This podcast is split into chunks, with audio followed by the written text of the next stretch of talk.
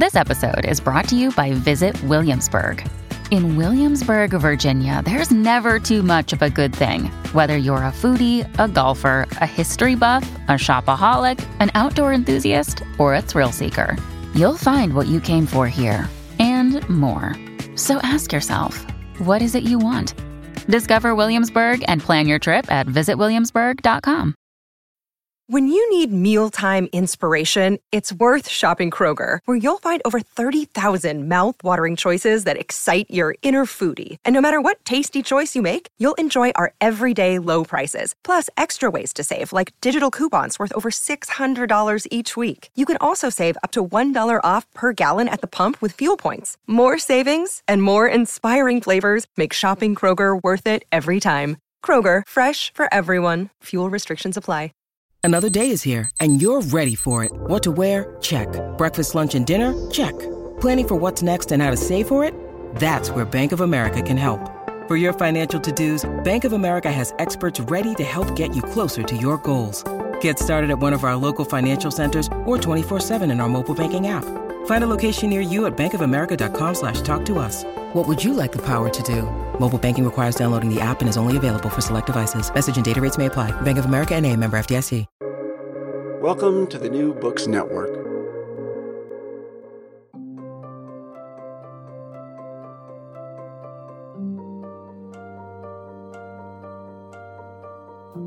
Welcome to Taiwan on Air, 空中直播 Taiwan.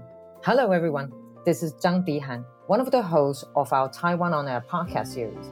This podcast episode is sponsored by Helsinki Environmental Humanities Microgrant. The University of Helsinki is currently supporting projects which focus on global development of environmental humanities. And we are glad to be bringing our Taiwan on Air podcast also as part of this larger project. So today, we're here for a book chat relating to Taiwan eco translation. Our special guest of the day is Professor Darryl Sterk from University of Lingnan in Hong Kong, who is known by many working on Taiwan and read about Taiwan. Today, Darryl is not only an established academic, but also a high acclaimed translator who specializes in contemporary Taiwan eco literature and indigenous studies. Like many others, I came across Darryl's translation through Wu Mingyi's novel.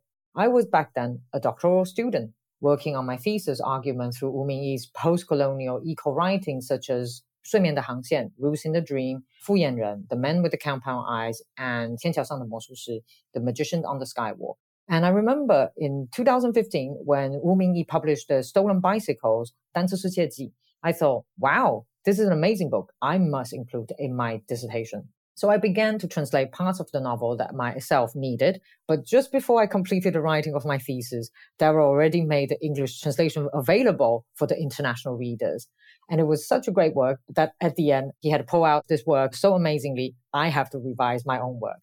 But it wasn't until very recently that I had the actual opportunity to work with Darryl directly with the invitations from another scholar, Ian Rowan from National Taiwan Normal University, Shida, the three of us began to work together and co-edit for a translation anthology of contemporary eco-literature. We include works from indigenous eco-literature, ocean writings, climate fictions, and speculative indigenous fiction. Throughout that process, I have personally learned a great deal from working with Darryl directly as a translator and also as a translation editor. And I must say, that I was very, very impressed by his rigorousness for translation and the attention to details, how a translator should perceive the work both as a reader and a second author. I'm really looking forward to seeing that anthology coming into print in the coming year and to be part of the collections of the National Museum of Taiwan Literature. There are simply too many renowned works that weren't translated by Darryl. To name a few of his works that are commonly known by international readers, apart from Wu Mingyi's The Man with the Compound Eyes and The Stolen Bicycle, there is also Sakinu Ahronglong's Hunter School, Sanju Feisu Sakino*, Kevin Chen's Ghost Town, Gui Difang, Egoyan's Ground Zero, Ling Didian. And I know that recently Darryl is also working hard on a translation of a semi-autobiographical novel for the famous indigenous writer Syaman Rapongan.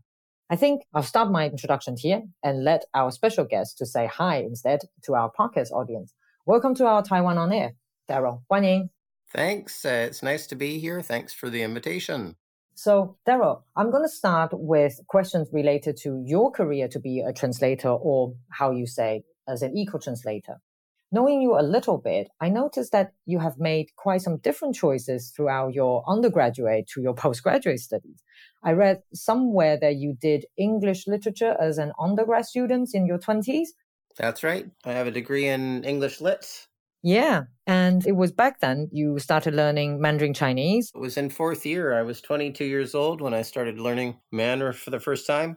Oh, right. That's very early, actually. And in 1990s, you said that you moved to Taipei and taught English there. But I seem to see uh, that you also switched to biology and chemistry.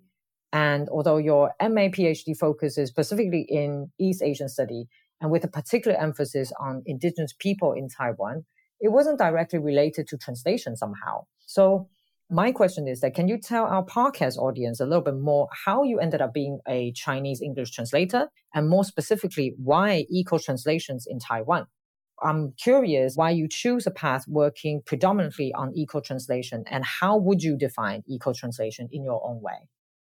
Great question. Um, well, after graduating from uh, uh, University of Alberta with a degree in uh, in English literature, and then spending a couple of years in Taiwan teaching English, I came back to Canada or went back to Canada and had a midlife crisis and uh, wandered through biology, chemistry, organic chemistry, thinking I was going to be a doctor.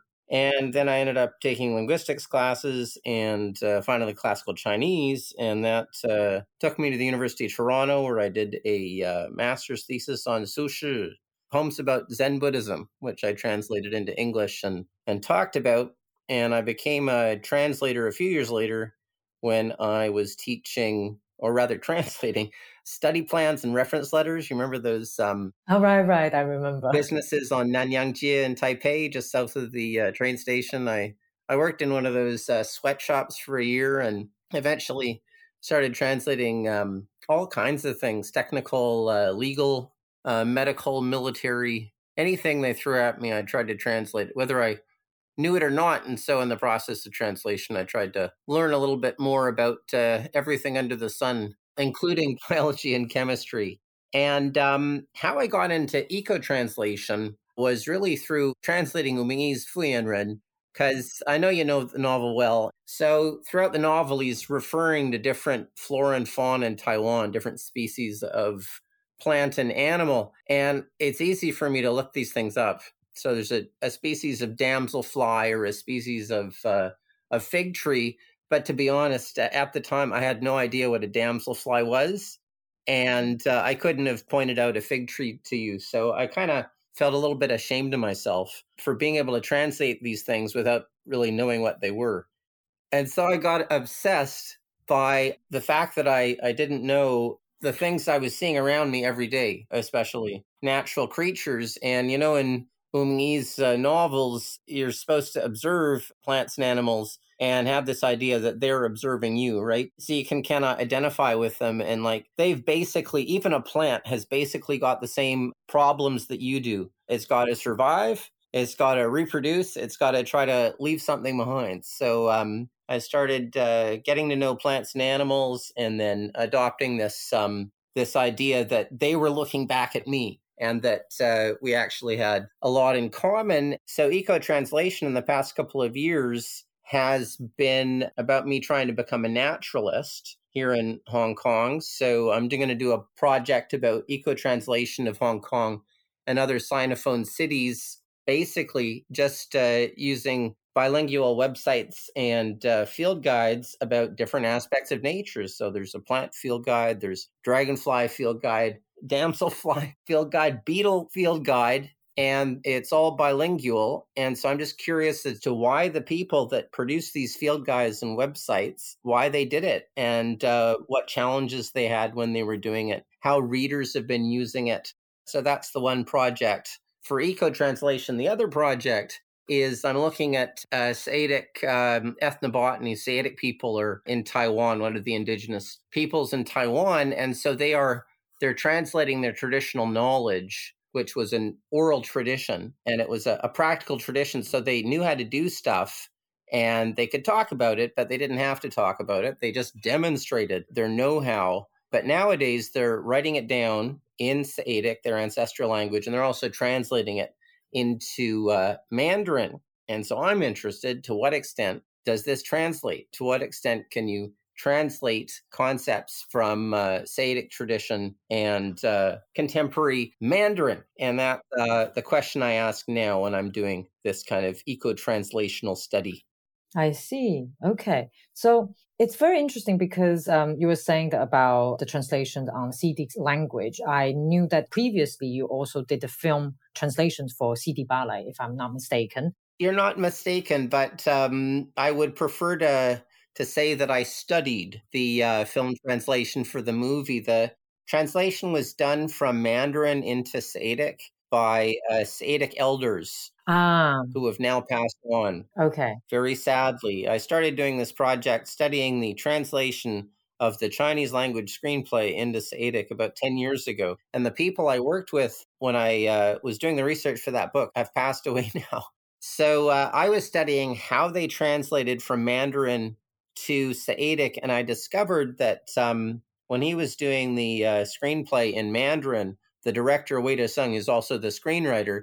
He included translations from Seediq that were recorded in uh, the 1910s, 1920s, and 1930s.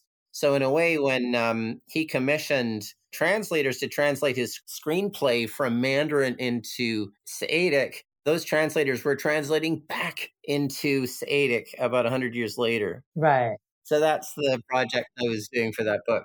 It was a sort of a double way sort of project. It's not necessarily from Seediq and then being translated again to English, but it's more like from Mandarin it was written and then translated back to Seediq, and then you put part of it in English. That's right, but I didn't translate the uh, subtitles into English. It was somebody else. That was more grist for the mill, you know. I see. I was mainly focusing on translation from Mandarin into Seediq. I see, I see. Interesting because it seems to me like that you are very fascinated in your early stage on more like film and representations and indigenous studies. Do you see that eco translation sort of combined also this part of the indigenous multiverse, pluriverse uh, that we can say that uh, in your ways of working through translation? I think so when I'm looking at uh, these plants and animals, I'm um, I'm imagining them looking back at me. Maybe that sounds a little bit crazy, but after translating Uming I kind of got into the habit. And I think children, uh, you got children, right? So children always have this idea that um, I don't know, uh, a stool here and uh, a chair there and uh, a tree across the way might might all be sentient in some way. They're all animists. Anyway, I also imagine myself being like a, an indigenous hunter 150 years ago, because the thing about indigenous hunters is that in order to hunt effectively, they got to notice all kinds of stuff when they're going through the, the wilderness that ordinary people don't know. The wilderness for them is is full of signs, and they know how to interpret the signs. So I, um, of course, I can't do it. I'm not an indigenous hunter, but I uh, kind of uh, imagine myself being one or tried to look at uh, nature the way a, a, hunter might. So sometimes when I'm wandering through the bushes in Hong Kong, I'll see uh, scat, I'll see uh, animal shit. And uh, so you can identify it sometimes. Uh, some animals will shit like in the middle of a stream. So they can't be followed because if they shit elsewhere, it's along the trail and then they can be then they can be tracked. And I found um, porcupine quills and porcupines, it turns out, are, are really important to uh, the way uh, uh, an ecosystem turns out. If there's porcupines there, they're going to root around and it's not going to be dense bushes. But I live on an island here called Lamma Island and we don't have porcupines. And so the bush is really dense. You can't walk through the bush unless you bushwhack.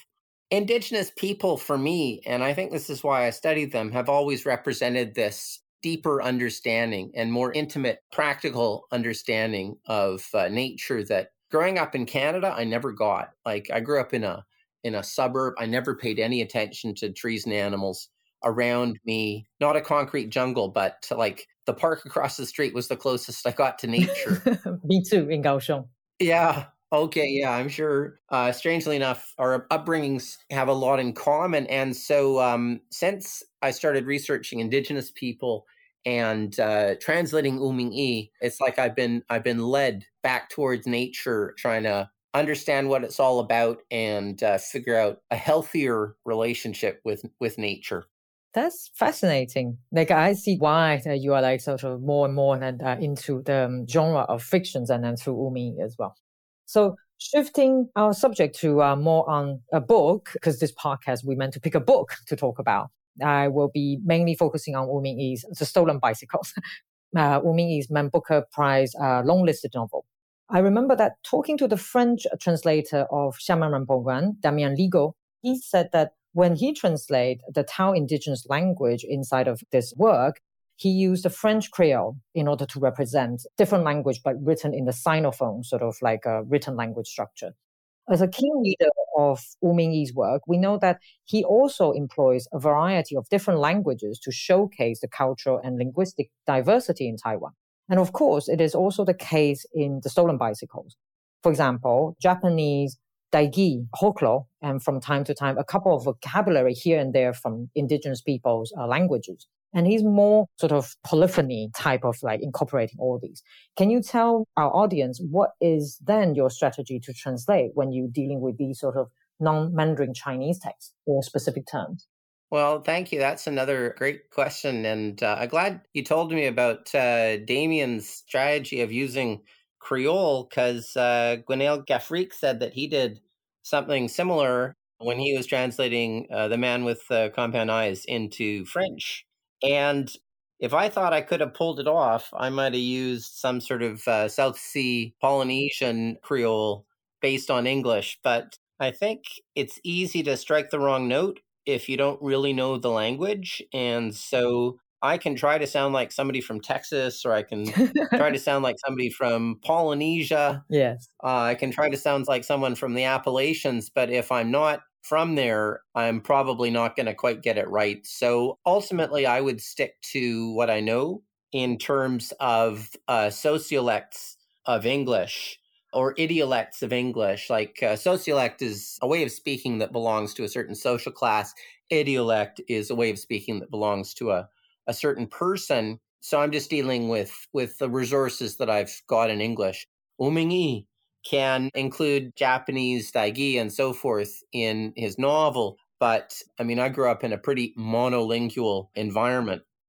My grandparents uh, were Dutch speakers, and you know there are parts of England where Dutch was spoken. Uh, maybe not today, but it was spoken in uh, in centuries past because a lot of Dutch people ended up migrating from uh, the Netherlands to uh, to England, but I'm not from there and I don't know Dutch, so uh, I just I wasn't going to be able to kind of uh, replicate the distinction between Mandarin and Taiwanese with English and and Dutch. So um, basically, in the stolen bicycle, when the protagonist's uh, mother is speaking to him in Taiwanese, I just imagine what my grandmother would have uh, sounded like speaking in English. All right. And so she should sound like a mother or a grandmother with a similar kind of background to the protagonist's mother. She's not an educated lady. She had lots of kids. She worked really hard during her life. She suffered a lot. So I tried to make her sound like like somebody like that. So it's the tonality like sort of accounts in a way. That's right. It's um a big challenge to get uh, people to sound natural when it's uh, scripted vocabulary. When we watch a movie or when we're reading a novel, the vocabulary is invented by one person or maybe a couple of people. If a translator worked together with somebody else or the, the writer worked together with somebody else, but it's invented. So it's not entirely natural, but it's got to somehow sound natural. So that's the biggest challenge of all. In terms of uh, representing the diversity of Taiwan linguistically, I can use uh, romanization. So if uh, it's a word in Japanese and it's a Japanese speaker, then I try to use the Japanese romanization, and the same point goes for Taiwanese. And of course, I have to tell the reader what this means, but I can indicate that this was uh, in in a certain language. And I got an example from the stolen bicycle Yuan Fen is a big concept in Chinese for many people. It's this idea that uh, things are destined to happen or fated to happen, personal relationships, especially uh, romantic relationships. And so I had Yuan Fen appearing three times in the novel, one time in a Japanese context, one time in a Taiwanese context one time in a Mandarin context. So I wanted to spell it three different ways in the three different times it appeared in the novel, but my editor didn't let me. I had an editor at the publisher, and uh, so she let me put in a, a lot of uh, Taiwanese in romanization, but she didn't let me get um, away with that. I also wanted to spell, uh, you know, Taipei. Taipei has been spelled all sorts of different ways. It's been Taihoku in uh, in Japanese and Taipei with an H at the end in the Qing Dynasty, and Daibak in um, in Taiwanese, and Taipei, of course, in Mandarin. So I wanted to spell it all sorts of different ways to reflect the linguistic background and the period of the novel. But again, my uh, editor wouldn't uh, wouldn't let me because she was worried that it was going to make it more difficult for the reader to understand. I can see that definitely, but sometimes presuming a different sort of um, uh, readership is difficult to like manage uh, everything to be translated in the way that we want it to be. So, following that question, I was going to ask you: Do you or do you not prefer to have translator notes? Because um, in neither of the known novels of Wu Mingyi, especially that for international reader who are not very always like familiar with Taiwan history during the Second World War, one could argue that the stolen bicycle could have benefited from some translator notes to summarize the complexity of the dynamics in relation to the country's colonial and also environmental history. Why did you decide not to include this? Is it because you think that anyway, the story can speak for itself to represent itself in that sense? Great question. I think uh, listeners have to keep in mind that um, you can blame the uh, the translator when things don't go right, but when things do go right, you have to keep in mind that other people might have been making decisions. Like my wife will often uh, share her opinions about my translation with me.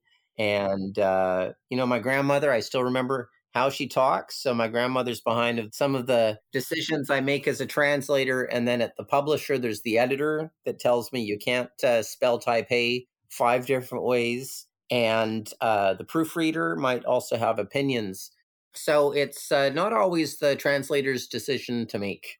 And in Fuyanren, the man with the compound eyes, I just did not have an opportunity to write a translator's note. The person that uh, decided that they wanted to publish the novel left the publisher before I submitted the translation. And the new person at the publisher was not very enthusiastic about the novel and did not have it copy edited. It was just proofread. And I I didn't bother asking can I write a, a translator's introduction because I assumed the answer was going to be no. They wanted to um, do things as cheaply as possible. But uh, I'm happy to say that it uh, came out pretty well. Yeah, it came out really well. Well responded in the market. Thank you. Yeah, it's gratifying to hear that 10 years later.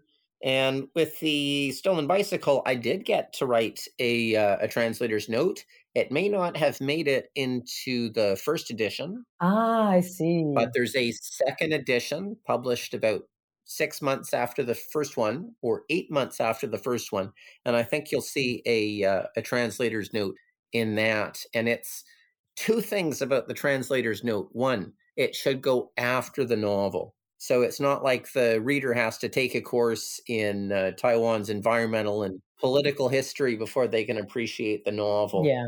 I think number one, we shouldn't underestimate readers.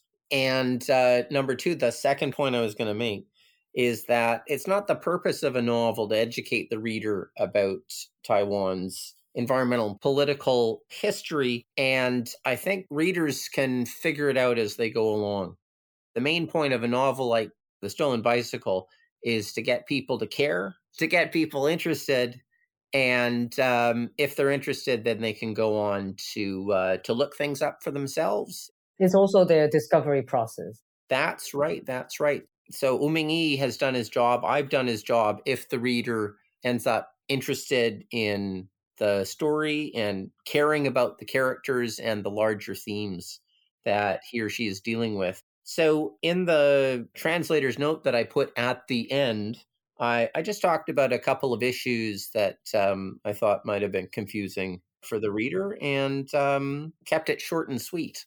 I see. I didn't expect that. That you can show like that. My copy was a very old copy, I suppose.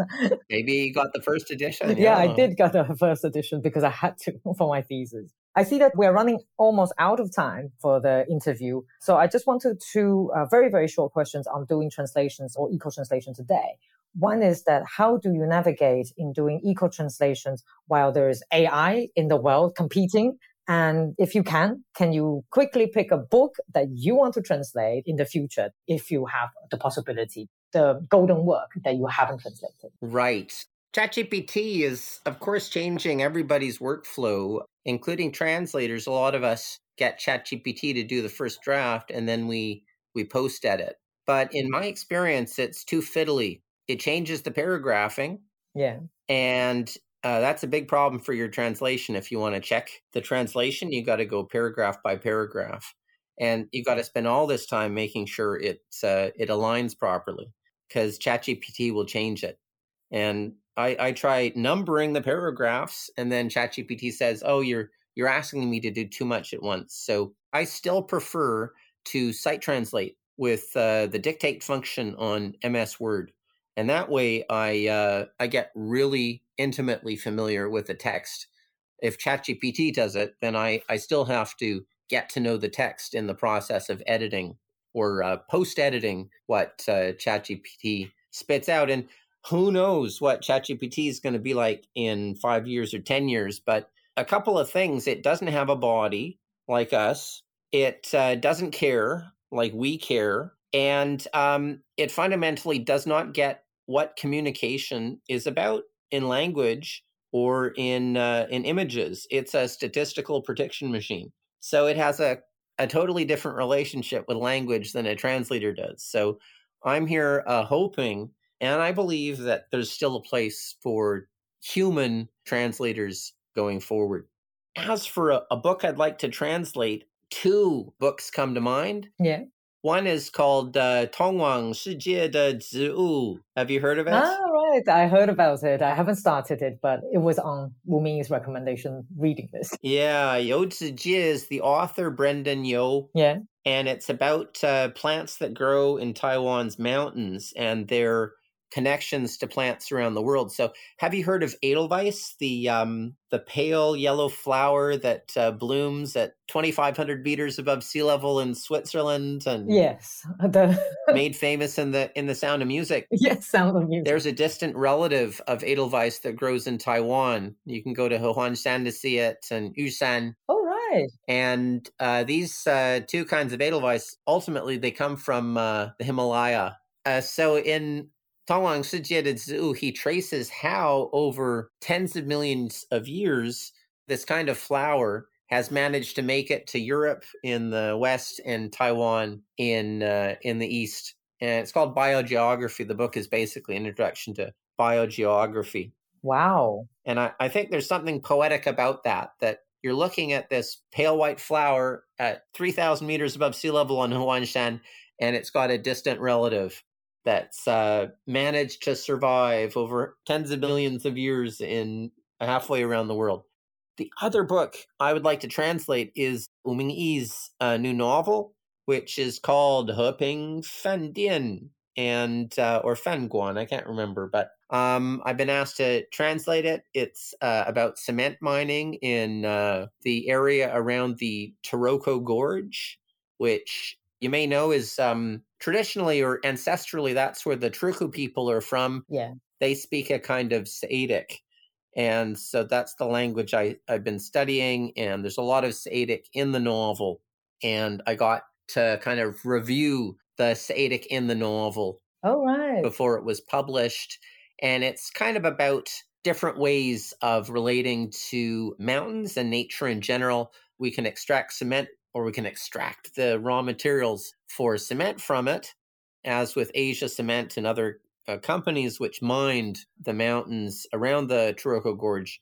Or we can try to relate to it more like Truku people uh, did traditionally. With the two giants. Where the mountain was their hunting ground, which they, they knew intimately and respected, and they had to do so in order to survive. Well, that's lovely. Like, uh, I do hope that you get to translate both of them. I'll be very keen on reading them both in Chinese and in English. So, with this, I would like to thank Darryl for this wonderful interview today. I'm very delighted that we get to talk to you about eco translation, especially in Taiwan literature, in our podcast series. I believe this is a rising field that from now to the next five to 10 years will continue to boom as an important cultural productions for Taiwan. We look forward to more of your eco translation in the near future and hopefully to get you back to talk about another book when you finalize them. Thank you so much, Darryl, for coming to join us at Kongzhong Zibo Taiwan. We hope to meet you on air next time. Thank you so much. It's been great talking to you.